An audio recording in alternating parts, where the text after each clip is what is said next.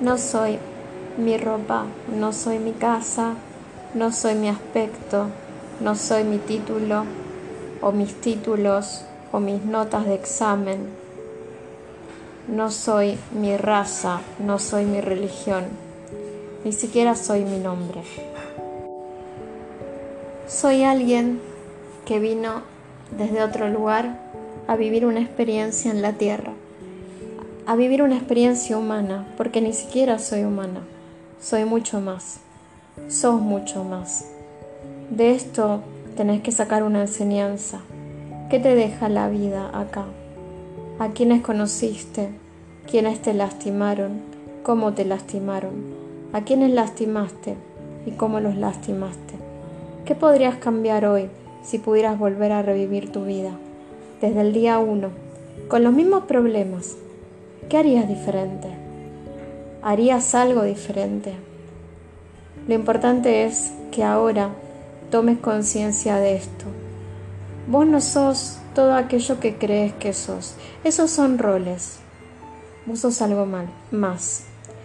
Dicen que nuestro verdadero nombre, nuestro nombre espiritual, solamente lo conoce Dios y nuestro ángel guardián.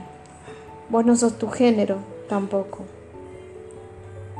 Sos una identidad espiritual, no sos carne, no sos cuerpo, que viajó por muchísimas vidas y que va a vivir muchísimos tiempos.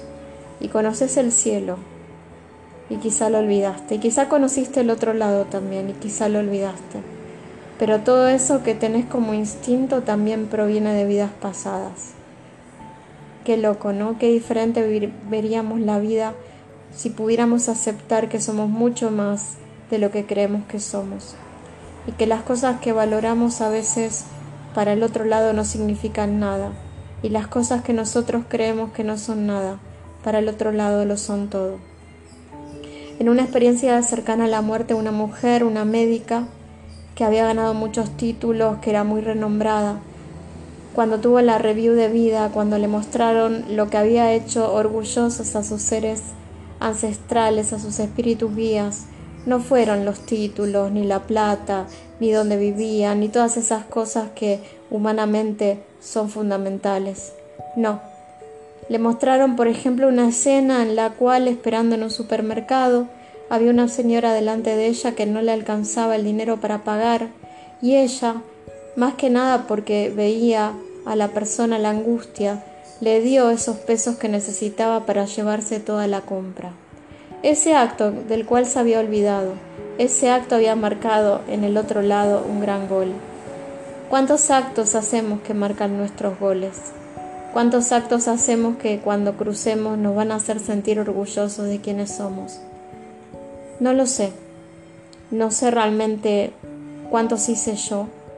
Sé que trato de sentirme orgullosa de las pequeñas cosas, de cómo trato a los demás, de cómo me comporto ante los débiles, de cómo me comporto con los animales, con la naturaleza, de cómo reacciono cuando algo es negativo, de cómo me comporto en mi propia vida, de quién soy, cómo trato a los demás, cómo me trato a mí misma.